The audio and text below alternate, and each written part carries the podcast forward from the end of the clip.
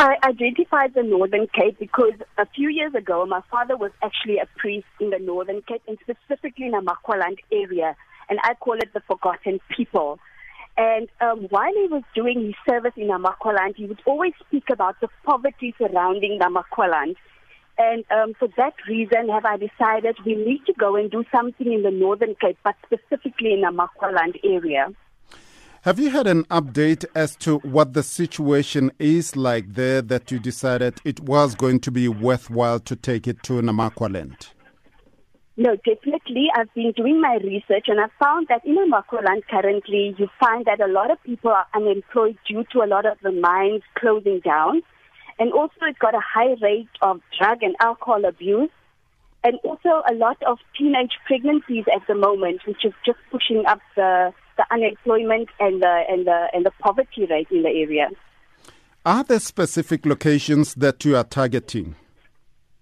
There is, and I'm looking at the really rural rural areas such as Rooiwald, Millstrift, Steinkopf, Nababeep, Goodhouse, Concordia, Carolusberg, Okiep, and uh, many other areas, about 13 areas that I would like to target. And uh, the people that are going to benefit, uh, do you have a number? Well, I'm hoping to at least reach about 3,000 families.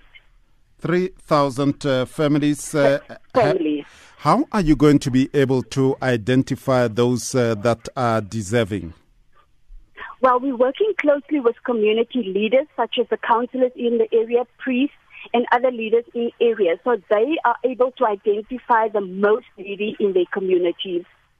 How can other people be part of these efforts? Uh, I presume it's not the only effort that you, are going to undertake given the state of uh, the drought that we're having in the country. Yeah, uh, look, Gift of the Givers has been involved in feeding throughout the country. And as we all know, that about, about 12 million people are going hungry in South Africa. And basically, if people want to assist, they can visit our website on www.giftofthegivers.org and get all our contact details, and they can also see how they can contribute to this worthy cause. Just finally, how cooperative uh, have the council uh, council members been in making sure that when you get there, you have the infrastructure to be able to carry out your relief program? Well, um, I've been working very closely with them. They've also been having their little meetings in terms of discussing how many people um, per area, and they're going out from door to door, basically identifying people. So I can say they've been a great help in the area. How do people donate uh, if they want uh, to donate uh, to this worthy cause? Well, if people want to, they can they can contact our office um, on zero double one 832 1546 and they can just phone the office to, in, to inquire what it is that they can contribute.